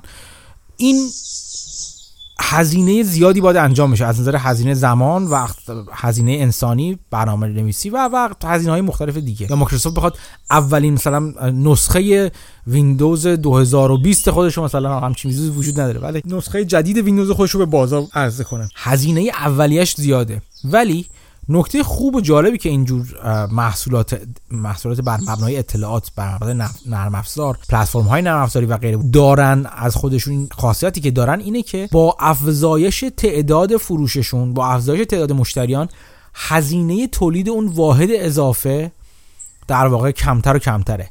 یعنی اینکه هزینه واحد CD یا DVD یا نسخه دانلودی ویندوز 2020 که به ازای 100 هزار نسخه اول داده میشه خیلی بالاتره تا هزینه واحد دو میلیون تای اول. بدیهیه. چون مایکروسافت آنچنان هزینه بیشتری نمی‌کنه برای اینکه فروش خودش رو از 2000 از 200 هزار تا به دو میلیون تا برسونه. هزینه اصلی انجام شده زمان برنامه‌نویسی بقیه هزینه فروش و بازاریابی و غیر و غیر است. ولی چون به همون قیمت اولیه میفروشه محصول خودش رو بنابراین می‌تونه با افزایش حجم فروش خودش سوداوری خودش رو ناگهان زیاد کنه و در واقع به صورت نمایی این سوداوری رو زیاد کنه. ولی نباید این اشتباه رو هم کرد که فراموش کرد محصولات نرم افزاری شبیه این و هر محصول نرم افزاری شبیه این یک خاصیت بد دیگه هم داره و اونم اینه که عمر کوتاه مدتی رو نسبت به سایر محصولات داره. مثلا اینکه یک, ما... یک خودرو یه خودرو پلتفرم فورد رو در نظر بگیریم مثلا خودرو فورد که فروش میره درست هر سال تغییرات کوچیک انجام میده ولی همیشه یکی از زیاد خیلی با هم یه فرق ندارن ممکنه چند ده سال مثلا این خودرو بفروشه پنج سال بفروشه این خودرو. ولی محصول نرم افزاری که داره به بازار یا نرم افزار وارد می‌کنه اینجوری نمی‌تونه با یک تغییر تا سالیان طولانی در واقع سوددهیش رو حفظ کنه. مگه خیلی محصول خاصی باشه؟ و نیاز داره مدام روش هزینه کنه و مدام روش هزینه های جدید و updating جدید و اینا انجام بده که محصولاتش رو همچنان جذاب در بازار نگه داره. یعنی از همینجا واضح هستش که خیلی مهم هستش که چون این شرکت های محصولات خودشون رو خیلی سریع بتونن تو بازار وارد کنن سریع بتونن بفروشن. نکته مهم دیگه که تو بعضی از این شرکت های نرم افزاری دیده میشه شرکت هایی که در واقع base شون و پایشون نرم افزاری هستش network effect هستش یا تاثیر شبکه‌ای. و گفته بودم براتون اینکه اصلا ماهیت اینکه تعداد مشتری بالایی دارن باعث میشه که مشتری بالایی حد داشته باشن. به نظر شاید مسخره بیاد همچین حرفی ولی برگردیم به فیسبوک نگاه کنیم. خیلی ها وارد فیسبوک میشن و میمونن تو فیسبوک به خاطر اینکه خیلی ها تو فیسبوک هستن. و ماهیت محصول و اون پلتفرمی که دارن ارائه میدن باعث میشه که تعداد مشتریان بالا مشتریان بالاتری رو جذب کنه. ولی فرض کنید شما بخواید یک رقیب جدید برای فیسبوک بزنید یک شبکه اجتماعی جدید به عنوان رقیب فیسبوک بزنید. تا بیاین تبلیغ کنین و مثلا همه همه جور امکانات عجیب و غریب و فلانی هم داشته باشه عالی هم داشته باشه. ولی اون ابتدار افزایش طرفدار افزایش مشتری براتون سخت خواهد بود. چرا؟ به این دلیل که خب طرف نگاه می‌کنه میگه خب کی تو این پلتفرم هست؟ من از دوستام هیچ کس تو این پلتفرم نیست. من اولین نفری خواهم بود که برم برم, برم رو این پلتفرم و بعدا باید امید این رو داشته باشم که به واسطه من دوستای دیگه هم بیان تو این پلتفرم و خانوادم نیستن و فلانی نیستش. این همون تاثیر شبکه‌ایه که من میگم. یعنی اینکه تعداد زیاد مشتری باعث تعداد زیاد مشتری میشه. این نکته اصلی در مورد پلتفرم های نرم برقرار هست. شما خیلی کمتر ممکنه ببینید که یک محصول فیزیکی مثلا خودرو یا مثلا گوشی رو همه دارن چون همه دارن. نه برای فرق می‌کنه این گوشی دست منه. من با با شما با اپل حرف بزنم یا با پیکسل گوگل حرف بزنم یا با آلکاتل حرف بزنم یا با سا ایران حرف بزنم برای شما تفاوتی نداره. البته اون نگاه این هستی که مثلا یک پرستیژی رو برای طرف ممکنه بیاره. که من با گوشی اپل آیفون 11 مثلا دارم با شما مثلا حرف می‌زنم.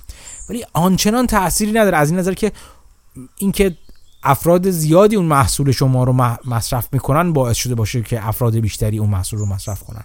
ولی در مورد محصولات نرم افزاری و پلتفرم های نرم افزاری این بحث جدی هست. و خاصیت سوم چیزی هستش که بهش میگن لاکین کردن یا قفل کردن کاربران روی اون محصول. این که من قبلا به شما گفتم برای یک نمونه وقتی داشتم بحث موت ها رو و خندق ها رو توضیح می‌دادم تو اپیزودهای قبلی که توصیه می‌کنم یه بار دیگه بریم رجوع کنین. چون اون مبحث در هم تنیده شده با مبحث رقابت. براتون گفتم که چجوری پلتفرم رزرو غذایی که اونجا براتون توضیح دادم چطوری باعث شده بود که کاربران و رستوران هایی که عضو شده بودن دیگه نمی‌خواستن برن.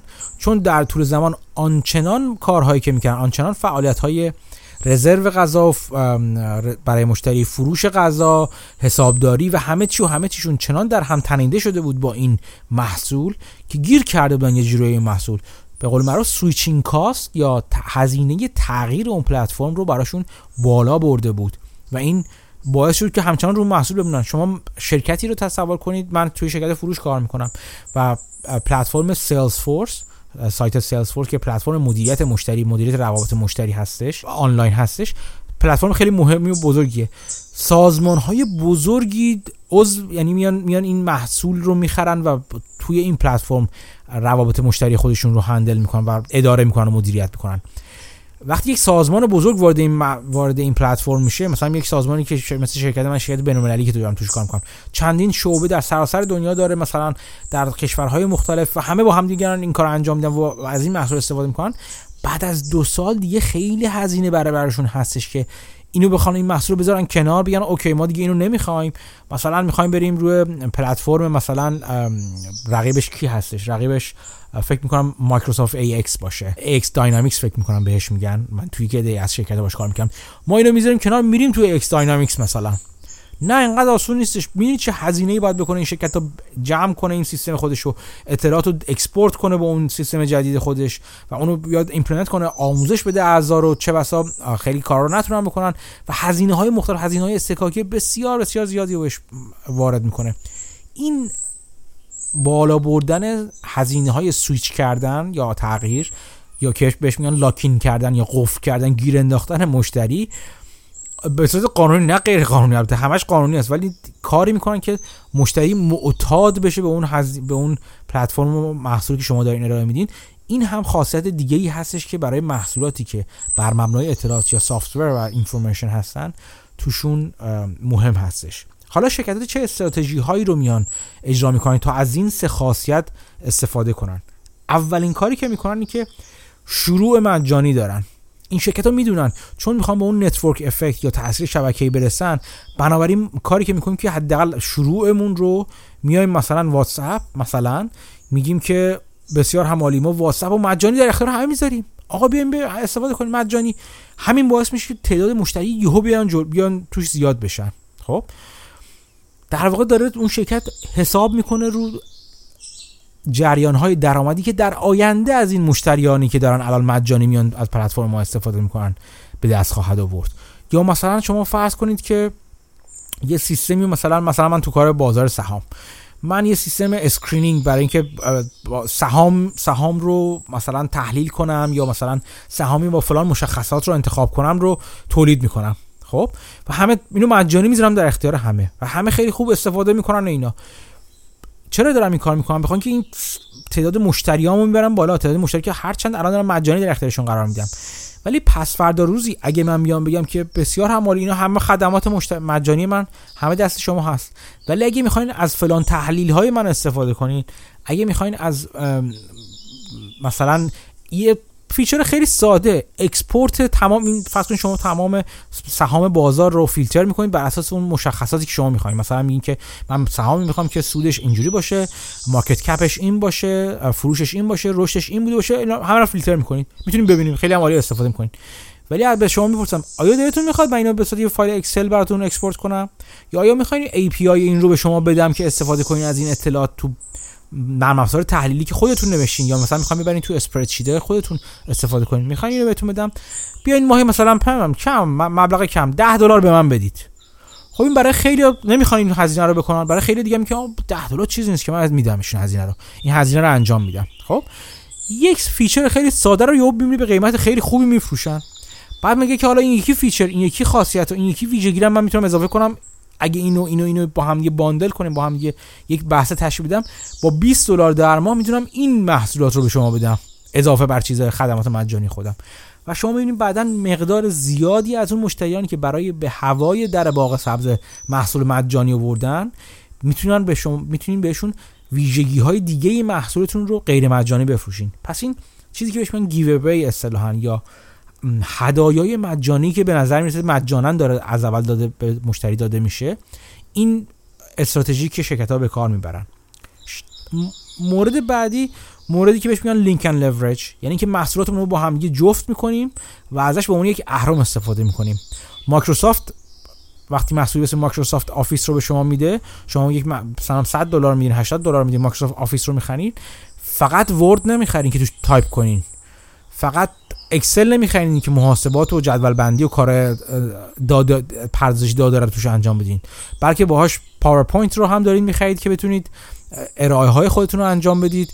دارید باهاش مثلا Access رو می‌خرید که بانک دادتون رو مثلا کارش رو انجام بدین. و خیلی چیزهای دیگه ماجول های مختلفی رو بخرید که ازش بتونید استفاده های مختلف بکنید.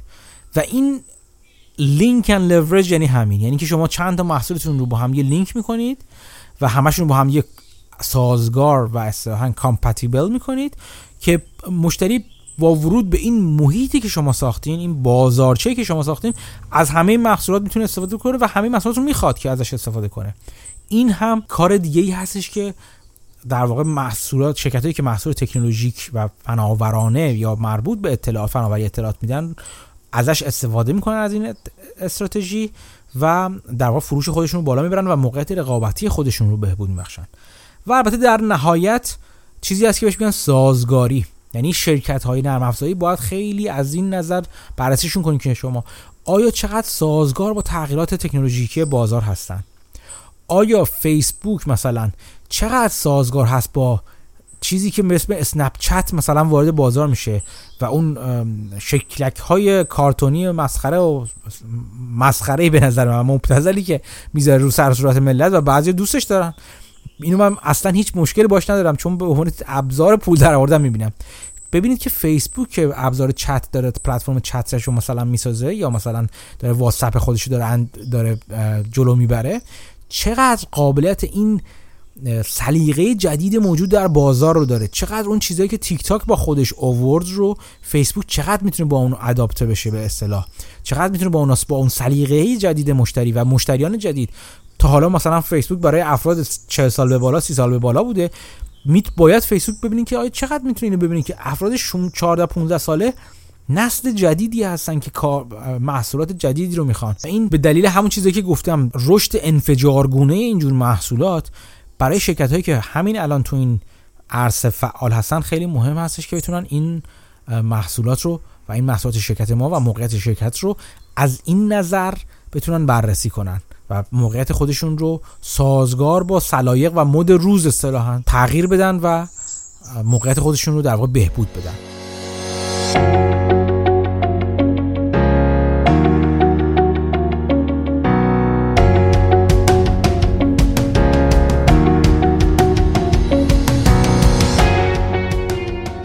خب این اپیزود هم تموم شد. اگر هنوز دارین گوش می‌کنید واقعا باید بهتون آفرین بگم. با این این اپیزود از اپیزود طولانی ترین اپیزودهای پادکست پرسنل زنی در بازار شد. قصد این کار نداشتم ولی دلم می‌خواست که هر چهار دیدگاه در مورد رقابت رو تو یک اپیزود برای شما توضیح بدم. امیدوارم که ببخشید منو اگر طولانی شد و تا آخر گوش کنید. سعی می‌کنم یکی دو تا از منابع مربوط به این استراتژی رقابت مخصوصا حرفا که مایکل پورتر زد در مورد استراتژی چون من اونا رو به ریزتر خوندم توی کانال تلگرامی پادکست بذارم. دو تا کتاب خیلی معروف داره مایکل پورتر. فکر می‌کنم که فایل صوتی انگلیسیشون رو هم دارم. اگه داشتم یا همچنان داشتم براتون توی پادکست تو کانال تلگرامی پادکست می‌ذارم که دانلود کنید. بازم ممنون که از با من همراه بودید تو اپیزود 26 م یک خبر خوب بگم و در واقع تشکر مفصل کنم. چند تا از دوستان برای من نوشتن و اعلام کردن که کمک کردن به خیری های مختلف. بعضیا به خیری های مدرسه سازی بعضیا به فردی نزدیک خونه خودشون بعضیا به پناهگاه های وفا کمک کردن. خلاصه خیلی خیلی من از همتون ممنونم و خیلی خوشحالم کردید که لطف کردید و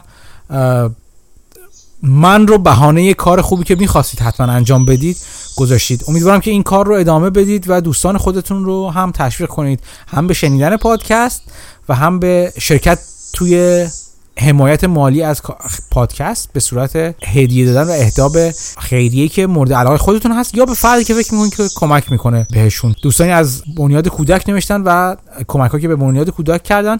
خیلی من دوست دارم بنیاد کودک رو در ایران. مخصوصا که برای خانواده های کم درآمد کمک هزینه های تحصیلی براشون در نظر می‌گیرن. بازم ممنونم از همتون. امیدوارم که هفته خوبی در پیش رو داشته باشید.